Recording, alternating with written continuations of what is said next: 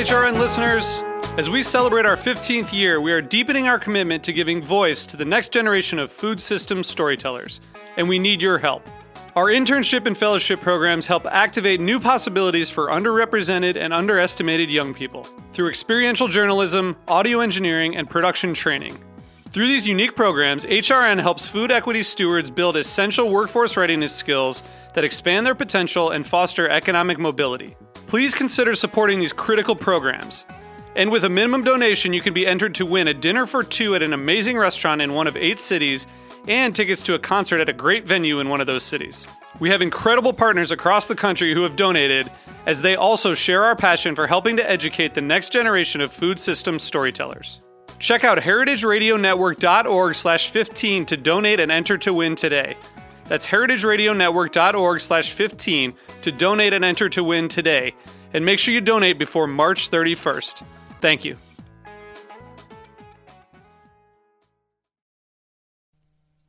Today's program has been brought to you by GreatBrewers.com, a social media marketing platform dedicated to promoting the world's great brewers and the beers they create. For more information, visit GreatBrewers.com.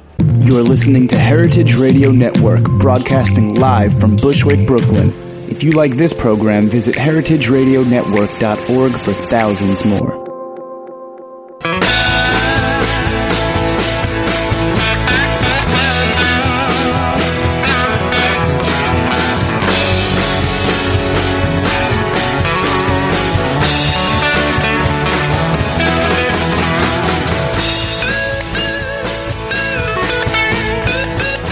Hey, welcome to Beer Sessions Radio on the Heritage Radio Network. It's March 12, 2013. I'm Jimmy Carboni from Jimmy's Number 43 and the Good Beer Seal. I have a great lineup of guests tonight. Tonight is our Queens Craft Beer Show. We've got Gloria Dawson, a writer from Time Out New York. We got Jan and Ben from the Queens Kickshaw. Hey. Rich from a new brewery, Bridge and Tunnel, and a special guest from Manhattan, Gus Anton from Inwood Local. All right. Thanks for coming on the show, guys. We have a great sponsor, GreatBrewers.com. You can learn about beer. Have any of you ever taken the Great Brewers 100 test? No. I highly recommend it. Go to GreatBrewers.com. They have a 20 test and a 100 test, and you can kind of study as you take the test. I think, Gus, you should take it. You've got a new bar up in Inwood, northern Manhattan, right? Yeah, absolutely. I should probably take it. Yeah, do you do any beer training with your staff or anything? No, pretty much the sales reps come in, and we do tastings, and they describe all the flavor profiles and all that with the staff, yeah. Ben, in Queens Kickshaw, do you do any staff training or anything? Well, we have 4 taps, and we've never had the same beer twice, so we taste a lot of beer. So every time one beer kicks, another one comes on, so we learn a lot that way. I said go to the GreatBrewers.com site. Start off with the 20 test. It's really good. It covers a lot of things. Education, history. All right. So that's our sponsor, GreatBrewers.com, and thanks to the Good Brewer Seal. Queens Kickshaw, you guys might be in the Good Brewer Seal one day. We hope so. You're a small, independently owned beer bar in New York City. We're crossing our fingers. Yep, and every year there's a whole new crop, and that'll be coming up in the spring. And people always ask me, how do they get in? Well, you don't get in. It's kind of like you earn it, and you've got to be open for over a year. Got to be small, independently owned craft beer bar. And last year we're up to 41, and there's every year there's new ones opening. And in fact, the other night I went to a very interesting bar called Torst, which was big news in beer after New York City Beer Week. It sounds like thirst in Danish, and there was a chef from Momofuku, a general manager from DBGB, consultants from Evil Twin, and 12% imports. And they really raised the bar for beer bars in the city. But for many of us, we've got our favorites already. I mean, I really like Spite and Diva, like Jimmy's Number 43, and Queens Kickshaw. You guys really made a difference this year for New York City Beer Week. There were so many events that you guys did that really stood out. And Gloria Dawson's here. Gloria wrote a nice article for Time Out about all the great new places in Queens. So let's talk about Queens beer. Yeah, there's so much going on. We didn't have Queens Kickshaw because they've been around for a few years. But yeah, they're sort of started, I feel like, the trend of great restaurants, great beer. There was 3 breweries and a bunch of restaurants and the beer cheese shop too. All right. Tell us about your place, Queens Kickshaw. Sure. Queens Kickshaw, we're on Broadway right off of Steinway. We're a coffee shop, we're a beer bar, we're a restaurant. We're kind of all three. We wear a lot of different hats, and that's, of course, a challenge, but also that's what makes it so much fun. But during Beer Week, you guys, I noticed you had a lot of events, so you did stand out. Yeah, so I could tell you about the menu, if you like, we did for Beer Week. It was a lot of fun. We paired the four different Queens breweries with four different courses, and then we also took it a step further and included a part of the brewing process or the beer itself into each of the dishes that were paired with those beers. So the first course was miso mustard pickles, which were basically beer battered, but they had brewer's yeast from Single Cut Beersmiths from the bottom of their fermenters. The second course was like a seared romaine hearts with kombucha vinegar, and what else was in there? Skipping something, but that was paired with a one-off keg of Lover's Saison that we got from Beyond Kombucha just for Beer Week. And then the third course was a white bean and beer stew, which was served in a purse. It was cooked with wort from Rockaway Brewing Company Scotch Ale. And we paired that with the Scotch Ale, of course. And then finally, for dessert, we had beer and bread pudding, which was made with the Hazelnut Brown, which I'm drinking right now, which is frickin' delicious. And it was paired with Rich beer. Had Bridge and Tunnel. So, Rich, I was out at your place a few weeks ago, yep, out in Queens, and I was really impressed at some of your beers. And you did the launch in Manhattan at Jimmy's Number 43. Right. Yep. But this Hazelnut Brown Ale, it really seems to be your signature beer right now. Yeah. Yeah. It's been a recipe I was sitting on for a while, and just waiting for the opportunity to put it out there, and it's gotten the reaction that it got when I was doing it as a home brewer. So yeah, I'm pretty happy the way it's going. Well, a little bit later we're going to do more of an in-depth interview with you and talk about how you got started. But Gloria, you're the journalist. Did a big story on Queens beer and beer bars. Yeah, it was really exciting because I live in Astoria, and I've seen lots of interesting things happening, and I don't know, there's not a lot of reporting on the restaurants and breweries and stuff going on in Queens, so it was really exciting. And I met with Rich, I met with guys from Rockaway, I met with guys from Single Cut, Astoria Beer Cheese. Let's see, the guy Sunswick 35 is opening a new place. It's open now, isn't it? Yeah, it's open now. Yeah, open door in Long Island City. Yeah. So yeah, it was it's really exciting to go and check all this stuff out, and I'll be in like within walking distance of my place. Well, do you have any questions for our Queens guys? Let's see. So, what made you decide not to ever repeat a beer? I mean, that's a really big challenge. It started off as a challenge to do for just 1 year, and then we would go back and have some of our favorites after that year, but we just kept it going because there were still so many more beers that we had yet to try. And, of course, I think it's probably a little bit of a trend now that people have rotating taps, and so it's not been much of a challenge, to tell you the truth. It's been harder to get lighter lagers and kolsches and pilsners and things like that. But everything else, I mean, breweries are just coming out with so many one-offs and experimental stuff that now that it's been great to try everything. So you haven't repeated one beer? No. Never. Technically, no. And what, do you have a question for Rich, our new brewery from New York City? Let's see. I mean, I did an interview with you, so I don't know. When we talked a little bit about your plans of expansion and kind of where you're going now, because you're a super small operation. It feels almost artisanal, I'd say, right, in style. But I like to think I'm the smallest brewery in New York City right now, like real brewery, functioning brewery. I think you might be right. Yeah. So. But yeah, you had talked a little bit about thoughts of expanding. Is that happening, or are you thinking? Yeah. I mean, you got such great reactions. I'm actively looking for a bigger space. You saw my space; it's all of 150 square feet, but I can extract every inch I could get. Make it work for the brewery.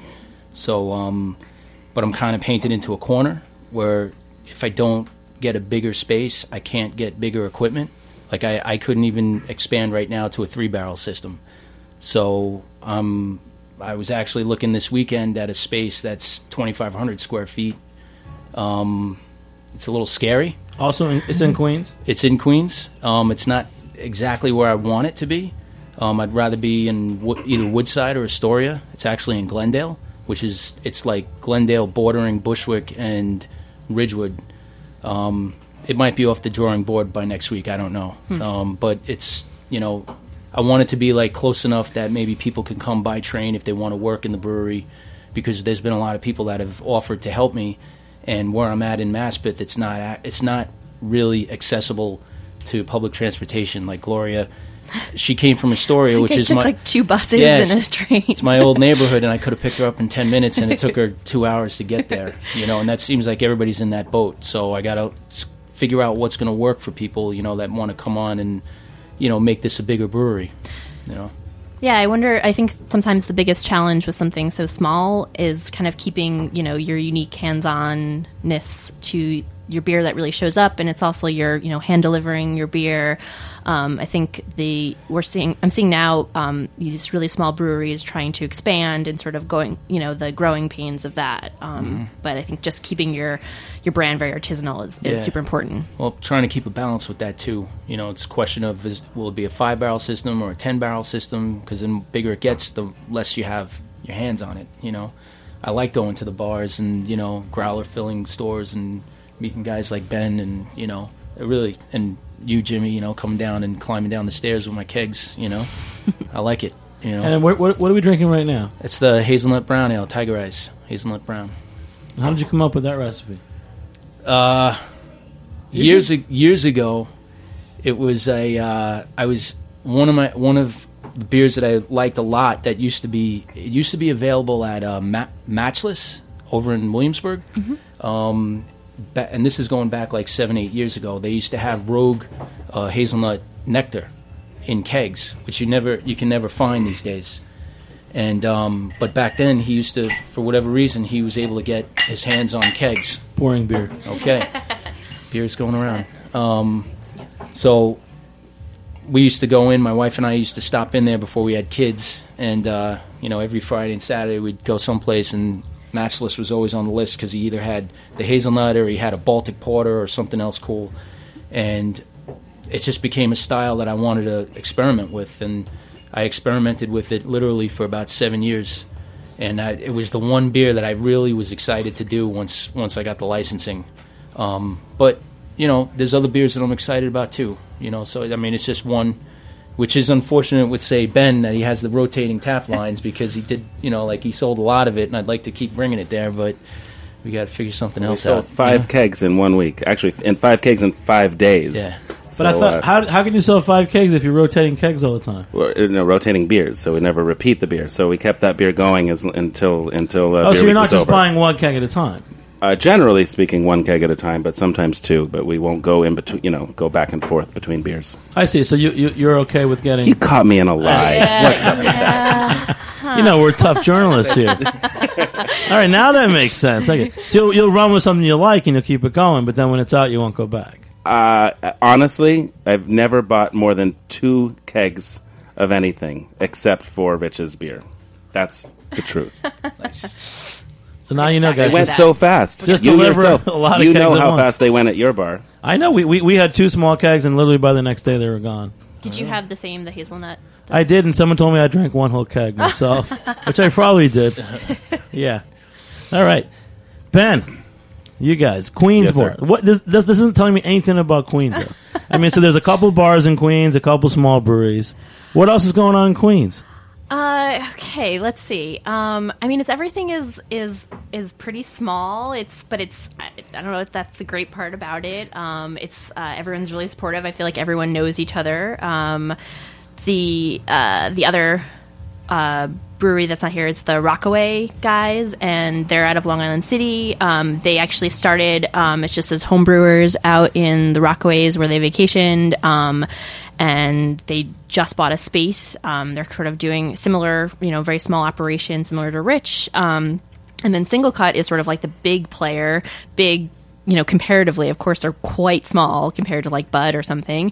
And they've got a bunch of different beers, rotating a bunch of different. They're actually showing up at a lot of different places, and they're, you know, full in. They've got like a bunch of employees, so they're sort of like an interesting example of how to upscale and still keep the quality, and they're still delivering, hand delivering. So, Gloria, what do you look for when you go into a bar in Queens? What would make you happy in terms of their beer lineup or selection or anything? Let's see. I mean, I like seeing local stuff, of course. That's really exciting. I mean, for a while, I was excited about seeing, you know, before I kind of knew about the local Queens stuff, I was excited to see like a Bronx or something. Also, people who want to talk to me about beer. I mean, that was the thing about like the Astoria Beer Cheese. They'll just, you know, if you have questions, they'll kind of talk to you for a while. They'll pair something. I'm really interested in pairing lately. It's a kind of exciting new field of experimentation. So someone who can suggest pairings is a plus. So those were kind of what I looked for when I was doing this story. Rich, what do you like? You know, you drink a lot of beer. You've been making it for a while. When you go out, what do you look for? Like, you know, say you went to some bar you've never been into. What would you look for with their beer selection? Definitely local beers. I'm not really much for beer. I mean, I'll have craft brewed beer, but I like the idea when it's close. I think just the product is generally better, fresher. You know, it didn't travel that far. It's, you know, they were able to keep better controls over the temperature and whatnot. So, I mean, I'm more than willing to support somebody that's local. So, you know, and it seems that there's might be more of a trend now for beers to be marketed more locally, you know. So, I mean, if that is the trend, then I'm all over it, you know. Yeah, no, we've seen a big shift. I mean, even a couple years ago, people weren't really asking for New York beers, but people come in. Even Blind Tiger says that Jimmy's number 43. Tourists come to town, they want to try New York City beers. So it's you guys are right on time, man. Yeah. And Ben, I'm going to give you guys a toast because when I first met you guys a couple years ago, I tried to talk you out of opening a bar cafe, and I know we met at a party and you're enthusiastic. Well, I had to because it's the litmus test. You got to really make sure that their heart was in it, and you we really follow the same tradition. Yes. Anyone who wants to open up a business, I try to scare them out of it and see if they're still standing. But you guys on your site, tell us your site because you had cool photos of when you first opened and the renovations you did. You have a really cool story. You don't even remember, do you? It's kind of, you know, it was the time of our lives. I mean, it was so much fun building that place. You know, our hands were on every inch, you know, every square inch of the whole place building it. And honestly, I mean, that was so long ago now. It's their fond memories, of course, and it's in the history of our Facebook page. But hey, you know, I want to do it again. I don't really look back too much on that. I'll tell you what. When we come back from the break, you're going to come back and tell me about how you guys got started, and then we're going to talk to Rich. He's going to tell us about how you got started. We'll be back in a few minutes on Beer Sessions Radio. Whoa, awesome. You're listening to Real Long Way to Go by Brothers NYC on heritageradionetwork.org.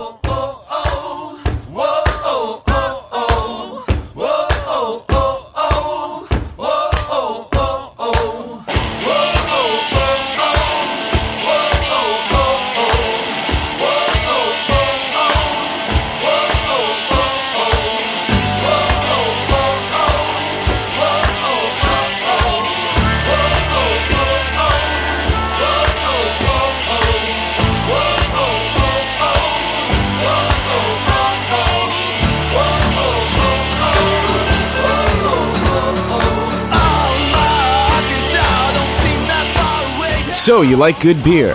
Whether you're a craft beer pro or just had your first sip of an IPA, GreatBrewers.com is your number one beer resource on the internet. GreatBrewers.com bridges the gap between the world's great brewers and the consumers who enjoy their products. With so much information and misinformation out there, GreatBrewers.com focuses on education and leaves no stone unturned.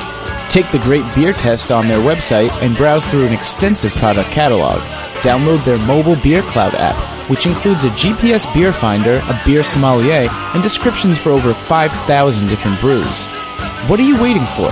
Back up that passion for craft beer with some solid information and education. Visit GreatBrewers.com today. All right, hey, welcome back to Beer Sessions Radio on the Heritage Radio Network. Thanks for that shout-out for GreatBrewers.com, our sponsor. We got a good show tonight. We're here with the Queens Craft Beer Scene, Gloria Dawson from Time Out, Ben and Jen from Queens Kickshaw, Rich from Bridge and Tunnel Brewery, and a guest from up in Inwood, Gus Anton from Inwood Local. All right, let's make a toast. We just had some of Rich's awesome Bridge and Tunnel Tiger Eyes Hazelnut Brown Ale, which has been a real hit of New York City Beer Week. One of the smallest breweries in New York. He probably had the most popular beer in New York City Beer Week. And now we're drinking... What did you bring, Gloria, from Single Cut Beersmiths? Single Cut, their 18 watt IPA. It's pretty hoppy, and but it's actually pretty low ABV, which I kind of dig because I'm pretty much a lightweight. So it's kind of nice to have a big beer that isn't going to knock me off the bar stool. So... I think it's just right. So, Ben and Jen, yes, sir. Tell us how you got started. A little backstory. Sure. Queens Kickshaw and Queens. Queens Quickshaw. It's a long story, but if I had to wrap it into a nutshell, it was trying to do as much as we possibly could on a really ridiculously, unrealistically small budget. We went way over budget and had to, put like $65,000 on our credit cards, which we, took out just for specifically in case we were going to go over budget, which we did. And but the funnest part about it was just designing the whole place ourselves and being there every single day, and learning how to do everything, how to use the power tools, and how to do everything from sand to use the jigsaw and all the cutters and everything. And to this day, it's been one of the most amazing things for being a business owner, having built the place. Now I know how to repair the place.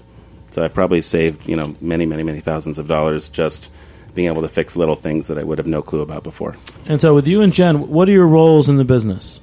Do you overlap? Do you wear different hats? Yeah, we wear different hats. I mean, basically, I run the beer program and the beverage program and sort of guide the menu and do the training for service and stuff like that. Jen handles social media, human resources, hiring, like keeping up with... with the media and things like that.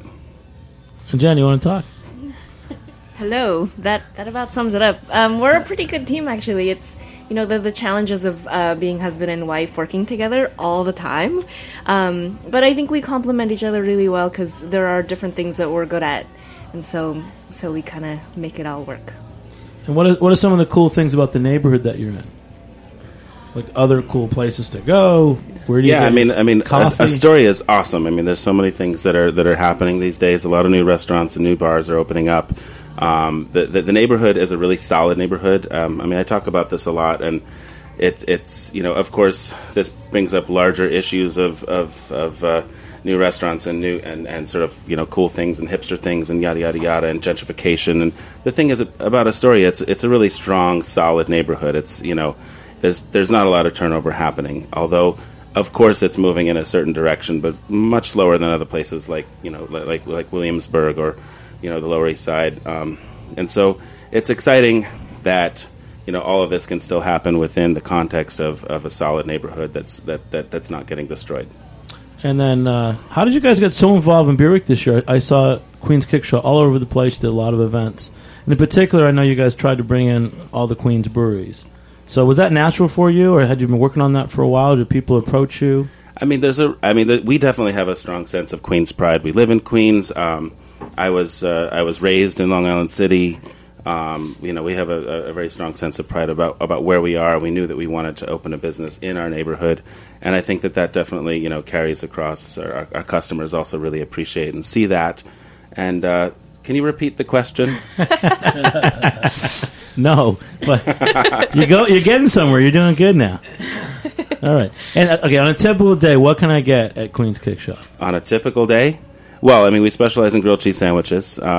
Pretty soon, you're going to see a whole new menu at the Queens Kickshaw. We've hired a new chef a few months ago, and he's just, kicking out some incredible, incredible stuff that we've been doing all these different pairings with. So, we've been doing tasting menus for like New Year's Eve and for Valentine's, for Beer Week, for Cider Week, and we're going to continue with the pairings, of course. But we've got a whole new menu coming out, and so that's really exciting. Brunch started recently, which is we're just kind of knocking it out of the park with that. It's wonderful.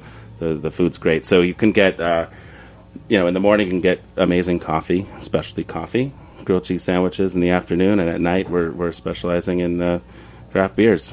All right. And you guys have a great music scene going there. Oh, yeah. Now, Friday nights, yeah. We do music. That's once a week. And one of your beer stories I really liked was from Single Cut. Mm-hmm. It was the Christmas Eve? Yeah, we like doing fun, weird, kind of goofy off-the-wall creative events, and one of them was called Walks and Locks. It was Christmas Eve, and so we did a whole menu of basically Jewish and Chinese-inspired dishes, and so we asked Single Cut before they were even open, before they were selling beer, if they would start by making a something in that tradition for us. So that what they came up with was a Szechuan peppercorn matzah beer. Nice. And it's become one of their most popular beers as far as from what I've heard. They call it the Yan Olympic White Lager, and it's delicious. What are you going to do for Passover? That's a great question. I'm doing a cider dinner, just so you know. Oh, yeah? Oh, cider goes with Passover. That should be good. It's cider. It's called Cider Sidra Seder. Wonderful. That's wonderful. You're not doing anything special for Passover? We haven't thought about it yet. You should. We haven't thought about it yet. Come on. I agree. That's the thing we didn't even pick. Who's doing anything interesting for Passover? It's not on your radar. I got St. Patrick's Day on my radar. I'm doing. Then I won Cider Cedar Seder at Jimmy's number 43. Okay. All right. Wow. Yes, I noticed after New York City Beer Week, kind of like all the events just went flat. The last 2 weeks, there was like not too much going on. Everyone's regrouping. So it was a lot of fun. I will say that. And Rich, we're gonna get to you now. So I know a little bit about your backstory. We went out with some riders. We checked out what you were doing, and you really just started as a homebrewer, didn't you? Yeah. Been brewing for about 10 years, going on 11. But most of those years were as a home brewer, brewing out of an apartment, small apartments. My wife and I were first living in a studio over in Long Island City, and I was working a job where I had Tuesdays and Wednesdays off. And a buddy that I was working with, that he was a brewer, and he kind of like tapped into something that I always wanted to do. And he was like, "Listen, we both have bad days off. Why don't you get into brewing, and I'll start brewing again, and we'll bring beer in." And that was, like I said, almost 11 years ago.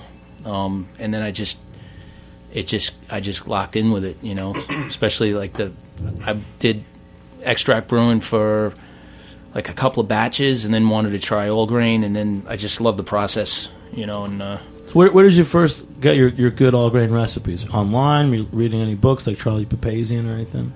Actually, there's a book out that's it's called Designing Great Beers, which really gets into the math of brewing, and with the bad days off, I just really just poured over this book, and it taught the math in this book makes it possible for you to just really sit down and work out your whole recipe, you have pen, paper, calculator, you do it all, and it's the same methodology that, let's say a Beersmith program or, some of the software that's online mimics. So basically I started off just doing it by hand, and I'm kind of refused to let go of that. So, but yeah, Designing Great Beers, it's an older book, and in fact I got it off of bookstore on Steinway that went under, and another place came up in their place. But they used to have in the very back, they used to have books that were discounted, dead stock kind of books. And this Designing Great Beers, it had a bent cover, and the guy was selling it for $5. It was a $20 book, and I was like, I'll take that, And that's an awesome it turned story. Out to be my Bible. Yeah. Well, one thing I like about also having been to your brewery, you're meticulous. I feel like that technically you're not making any mistakes. Right. And a lot of things you made by hand or you rigged up. Whole system pretty much built myself, which I'm sure Ben can relate to. When you really get your hands into something and you start from the ground up and build it, and then you see it working, worst case scenario, if something breaks, you know how to repair it. If it's not working the way it's supposed to, you can tweak it and make it, perform. But that's how I've been finding the whole system so far. I mean, like I said, I built it myself, and at first I was really reluctant to put that out there. But now that the more that I get exposed to other, now that I'm looking into possibly bigger systems, I realize that my little system is just a tight little system, and it's been working really well for me. No, I can tell, and you haven't really made any mistakes. I haven't had a bad beer yet, which is kind of a problem with some new breweries. Sometimes you get some off beers. Yeah. What's the other beer that you brought? The stout? Yeah, I brought the my stout. It's calling it milk and oatmeal stout. It's really a milk stout with... Let's taste that. Yeah, generous... and Jen from Queens Kickshaw is our sommelier today, pouring for everyone. Yeah. Yeah. So there's lactose in the boil, and there's oatmeal in the mash. I was trying to go for like kind of crossing both styles. And I'm just going to finish my beer so I can get some. And then, Rich, too, you're not trying to make too many styles, or are you? You have a few beers that you're making right now. You know, like how many beers are you making? I would like to make a lot of styles, but I'm a one-man show right now, and one of the things that everything for me is kind of like a triage activity. Like, what can I do now that's going to get the beer out, and what can I fit in around it? And one of the things I consistently find that I have trouble fitting around is going through the labeling process with the feds in the state. So that's been the one thing that's been holding up my recipes. You know what I mean? So right now I have so every time you make a new recipe, you have to get it approved. It's a 40-day process, and I've only had the brewery going since September. So I have five recipes officially approved. The fourth one went into the kettle last weekend, which is it's going to be a black rye IPA. But that in itself has been slowing me up because, you know, it's a matter of do you sit in front of the computer or, you know, get this paperwork together and mail it off and, you know, make copies and multiple copies and the whole bit, or do you get in there and clean kegs? You know what I mean? And I'm trying to figure out how to push it forward and get the paperwork done. But that's so far, like I said, 4 beers have been, you know, officially produced, a fifth that I have the labeling for, but I haven't done yet. So, but yeah, I mean, I'm all for different styles. I have a whole bunch of recipes that I'm kind of itching to dig into, you know. But what's the fifth style? The fifth one is going to be called Redbird Express, Belgian Red IPA.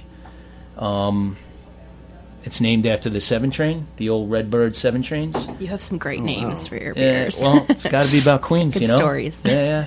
Here we go. There's the Queen's Pride. Yeah, right. So you're the ultimate Queens brewer then, because I think you probably have the most roots in Queens. It's funny. Ben was born in Long Island City. No, not born, just raised. Okay. I was born in Maspeth. Admittedly, it's not where I wanted to end up because growing up in Queens back in the 70s and the 80s wasn't really a great place to be living. So I kind of took initiative to leave. I lived overseas I was away for probably a good 8 years, and then I came back for family. But like once I came back, I've been back now for 13 years, but once I came back, all the New York thing just came right back. But, you know, no matter what it is, man, this is your home. And I feel like Queens has always been kind of under-recognized. Meanwhile, there's so many things going on in Queens, most diverse borough. You know, among the boroughs. I mean, if you know anybody who likes traveling, they dig that. You know, and I love it. Like this place that we're at right now. I was just talking with Gloria that we're like there's a wood burning stove right outside. It's spot on to a little tea house in Nepal. You know, and I mean, like where are you going to go to find this kind of stuff? I mean, I think you know the boroughs. You know, and as they're developing, I want to pay tribute to this whole place. You know. And, so that's why you call it Bridge and Tunnel. Well, Bridge and Tunnel, you know, bridges and tunnels unite the city, you know. I don't really care what other connotation the term might have. For me, when I was a kid, it was a term that simply meant that you lived in the boroughs and that you commuted to the city to go to school or to a party, and that's what everybody did back then. And I went to school in the city. You know, come the weekends, I was always in the village, and you know what? I'm reclaiming the term. I think back then it was positive, and I think you're making a difference by making a good beer. Right on. You know? Yeah, definitely. All right, and you can just be Queens and Brooklyn. You know. Cheers to you, man. All right. Cheers. Well, guys, this is cool. Yeah, and who can make the coolest sounds with their beer glasses? How about that? That's Ben. All right. Cheers to everybody. Now, this is a pretty intense show because a lot of you guys I've met recently, and, you know, we haven't done a Queen show before, so Well, there's definitely good stories going on. Lots of I think stories like the one Rich just told of just people sort of liking their neighborhood. I mean, same with like Rockaway kind of had a their story is part of Queens as well, and I don't know. And it's nice to see. I think like a lot of people would come for obviously like the Bohemian Beer Garden is like the sort of beer, but there's so many other places to go for good beer in Queens. So what are a couple other places to go in Queens for beer? Well, Sunswick is great. Astoria Beer Cheese, the Strand, Crescent and Vine. Probably forgetting some others. You've named most of them, but I think I just wanted to add what some interesting piece of history. Basically, when Jen and I were opening up Queens Kickshaw while we were building, we discovered someone else sort of grabbed the name Kickshaw, so we sort of had to do a little research on our neighborhood to figure out if we wanted to rename it something else, which is how we landed on the Queens Kickshaw, because we really wanted to identify with the neighborhood. But in the process, we went to the Historical Society and told them our story and what we were going to be doing, and they I'm not a historian, so I'm probably going to bastardize this whole story, but basically Astoria was a haven for brewing and beer gardens before Prohibition. So there's really, if you had to say that there was a place in New York City that, kind of, pulsed with beer and the etheria of the streets and the history of the place, that would be Astoria. And so it was really surprising to me that there were no breweries in Queens when we opened Queens Kickshaw, and I'm very proud to say that now there are 4. Yeah, there's. I mean, it's a similar story in Brooklyn and Manhattan too, but it's taken Queens a bit longer to kind of come back. Even from Prohibition, yeah. But there were bottling plants, breweries. That was really big. Yep. Oh, cool. Well, I'll tell you what, how about another glass of that Bridge and Tunnel Stout? All right. We'll take a few minutes break. We'll be back on Beer Sessions Radio.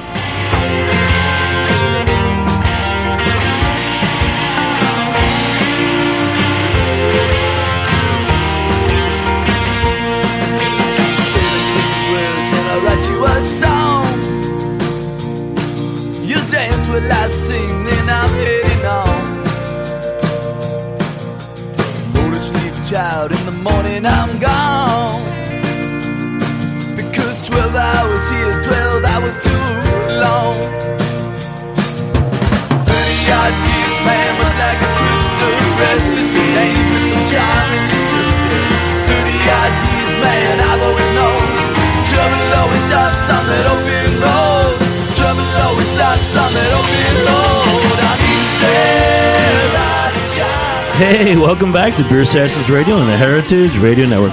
We're out here at Roberta's in Bushwick. Bushwick is right next to Queens. It's right next to Ridgewood, Queens. Yep. So we're right near Queens. Honorary Queens. And you guys missed a couple of Queens beer places. We were saying Alewife, Long Island City. Of course, there's the new beer garden. You got it. I mean, if you're going to do a beer garden tour, you got to go to the old beer garden. So usually we tell people to go to Good Beer Seal and check out places like Sunswick is on Good Beer Seal. But is there any other site to learn more about Queens places? So I know there's I Heart Astoria is another good website, and then there's Borough magazine. They focus on Queens and mostly Long Island City and Astoria. So they're both good. Well, we had a great story from Rich about Bridge and Tunnel Brewing, and we're still talking. Let's keep it going, guys. This is cool. Everybody's starting to talk. And we got a special guest here, Gus Anton. He was going to be a call-in guest. He's a fan of. Are you from Queens, Gus? No, I'm not from Queens. You're not, but you're Greek. I'm Greek, yes.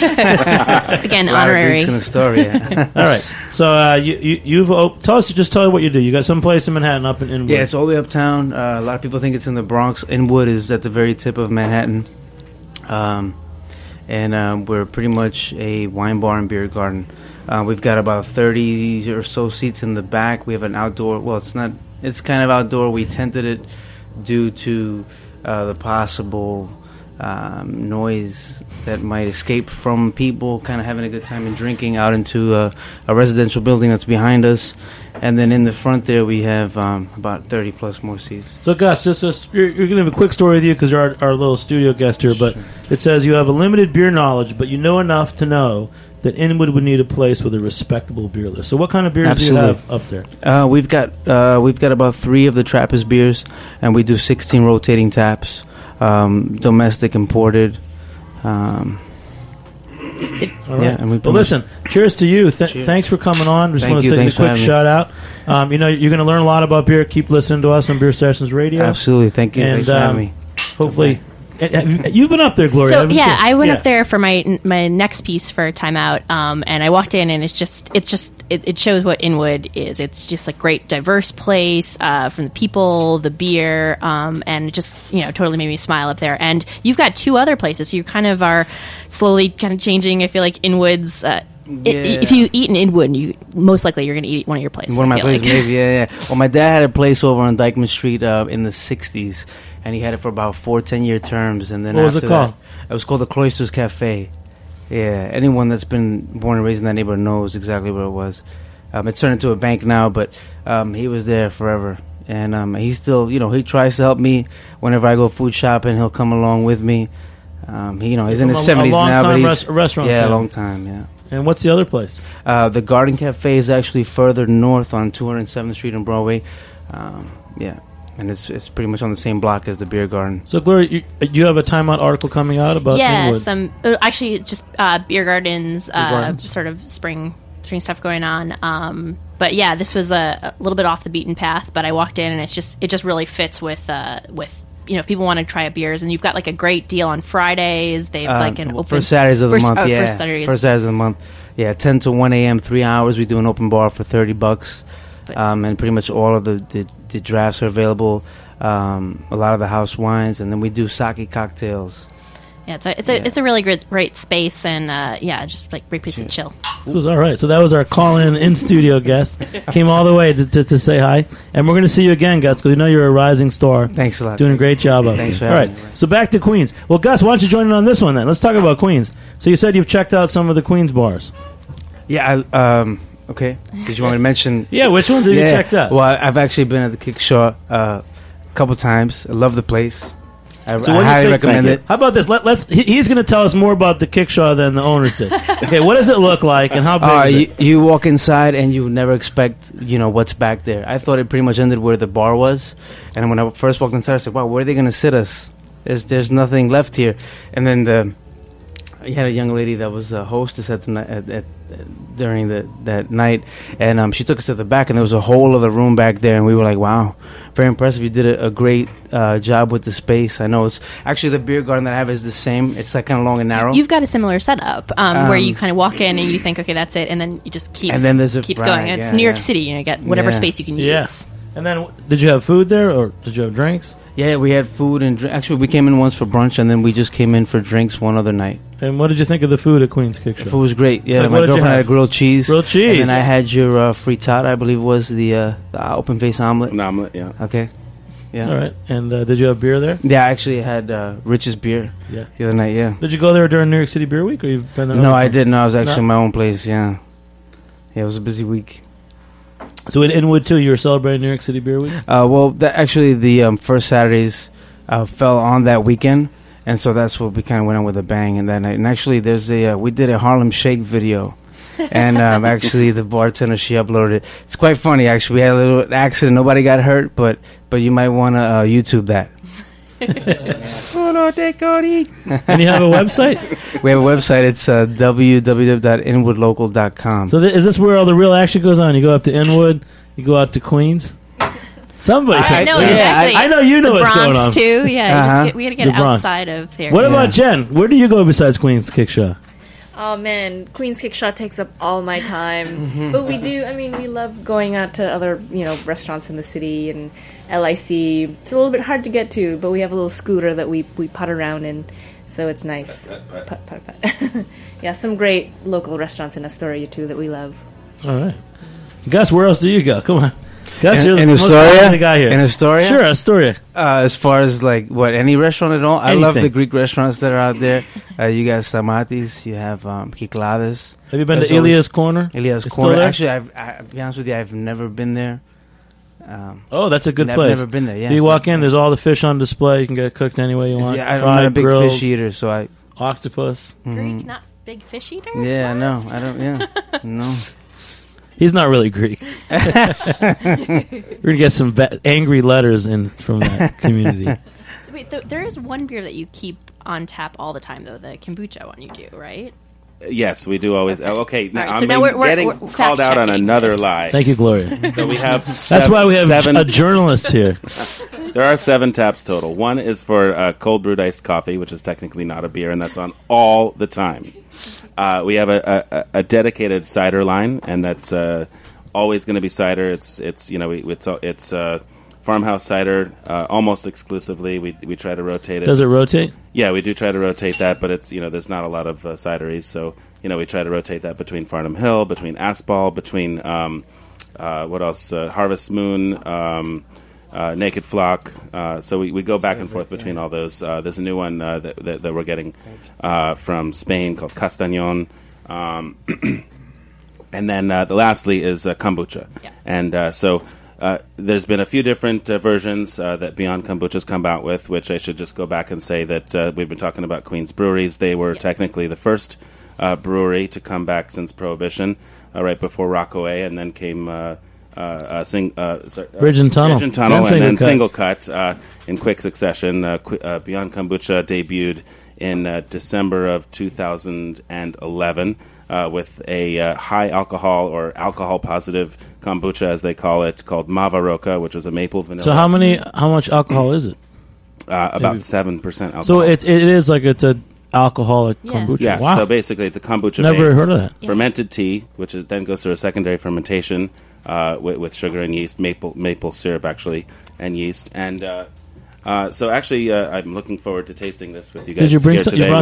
We brought some kombucha. It's called Yes Love. It's a new thing, and we've had it once. We had it for Beer Week. It went in a day, so I'm very excited to have some more right now. And basically, Yes Love stands for Yarrow Elderflower Saison. So it's got saison yeast. It's also got the love means that it's been combined with lovers. Saison, with Lover's Saison as the base. So it's got Love Potion in there, which is honey kombucha. It's got aphrodisiacs such as Damiana, Miura, Puama. I'm literally rattling off everything. Are you coming on to me, Van? Yes. Yes, love. Yes, love potion. Love. But they're a great story of working with red tape because they were actually not allowed to. They had to get a liquor license because they had too much alcohol in their tea, and instead they went full on and opened a brewery and just kind of took that red tape and kind of made a new business out of it, which is exactly. Kind of cool. Yeah, because you hear about a lot of people, having problems with New York State liquor laws, but they kind of made a good business. If you remember, actually, a couple years, or it was probably about 3 years ago now, all the kombucha had to be pulled from the shelves of Whole Foods, and it was because they were finding alcohol levels higher than 0.05%.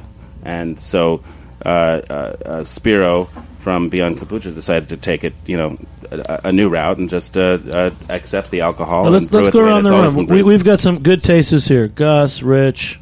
Let's start with Rich. What do you think about, as a brewer, this 7% kombucha? That's it's very interesting. I mean,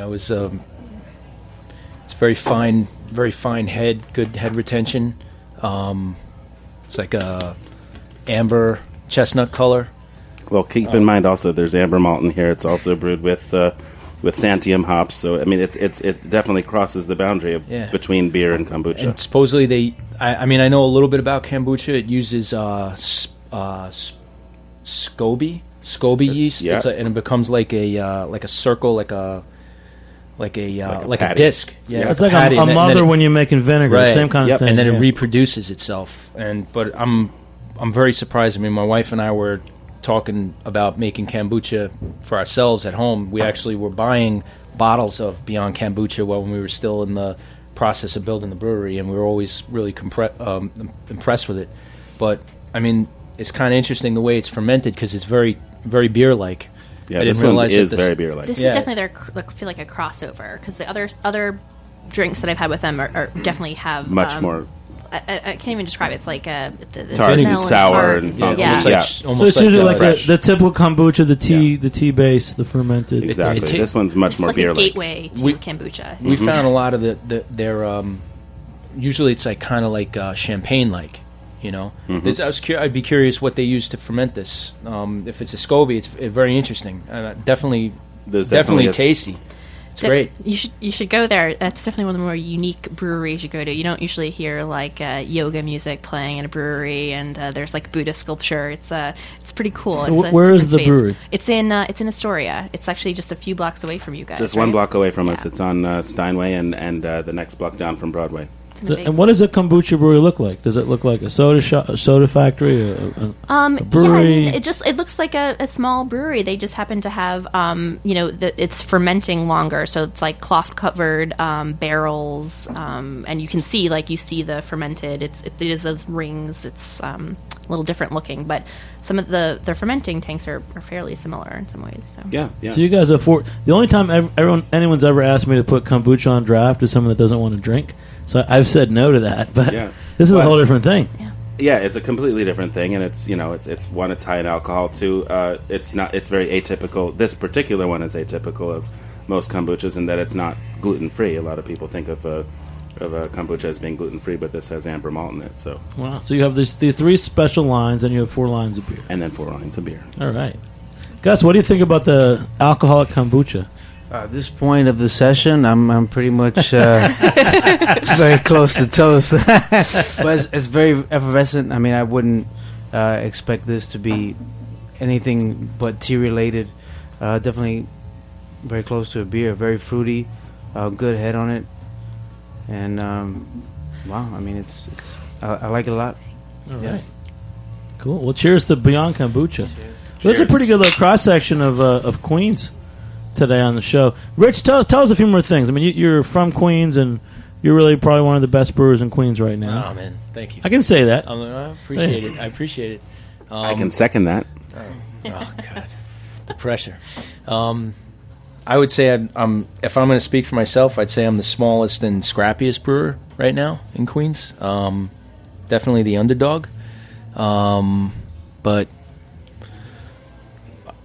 yeah, I don't know. I mean, you know, like I said, been brewing since professionally now, if you want to call that, since September, and process is slowly getting easier. Initially in the beginning, it was like, getting the system to work for me, and I took a lot of injuries in the beginning, which, you know, the way I see it, if you get a good story out of it, then it's worth it. So maybe that's the Irish side in me, but you know, like I got hurt a lot, you know, and it was kind of every injury I'd be like, all right, well, I'm still standing, you know, let's keep going, and I'm going to laugh about it later. Like I did the first homebrew club that I spoke with was guys over in Greenpoint, the Brooklyn Bruisers, and I went there, and like my beer was just like so young. There was the Hefeweizen the Dunkelweizen was like in the fermenter for a short time, and I like kind of like forced out a keg so I can get a sample for these guys, and headed over there with the stout and the Dunkelweizen, and like the whole time I'm giving this presentation, and meanwhile I had like a second-degree burn on my ear and you guys saw the way my kettles are. They're kind of like different heights and stuff, you know. The boil kettle is like right eye level, you know. So, but yeah, I mean, it's getting easier, and just trying to move forward with it, and get more styles out there, you know, and keep it basic, you know, like. All right, man. Yeah. Well, cheers to you, and cheers to everybody here today. We're going to do a quick wrap-up. Gloria, anything else you want to say before we close out? No, I think everyone should come out and try all different drinking opportunities in Queens. There's tons of choices. All right, Jen from Queens Kickshaw. Anything coming up at Queens Kickshaw we should know about? Yeah, actually, we're turning 2 years old on March 28th, so we've got some stuff planned. We have like a crazy, awesome lineup of anniversary beers, both that are going to be both on tap and in bottles. And again, as Ben mentioned, we're debuting a new dinner menu, so look for like sort of a preview on that too, and then some live music and just a good time, like a toast with all of our guest customers. And Ben, what's your favorite beer right now? I just wanted to make a shout out to Big Alice Brewery. Oh yes, we've never tasted anything from them, but I can't wait to see what they're going to come up with. There's a new one on the horizon. A new one in Queens? Yeah, Long Island City. Rock out. Yeah. And Rich, just to give a quick shout out, anything you're doing? Bridge and Tunnel Brewery? Yeah, well, I'm going to have some IPAs coming up. I want to work on something with maybe the sequel to Angry Emil. I'm thinking Angry Ingrid. Might get maybe one of my female fans on the tap handle. You know, the angriest woman that we can find. Oh, you do great tap handles too. Yeah, cool. Awesome, man. We're going to be back and talk more about that. And Gus, anything going on up in Inwood Local? Actually, for St. Patrick's Day, if you guys are in the neighborhood, we're going to do $5 pints all day on Sunday. All right. Yeah. And hey, thanks again to our sponsor, GreatBrewers.com. Thank you for joining us tonight.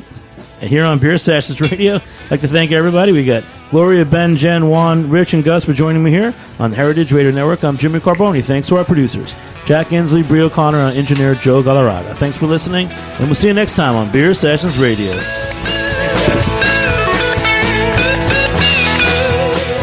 Thanks for listening to this program on heritageradionetwork.org.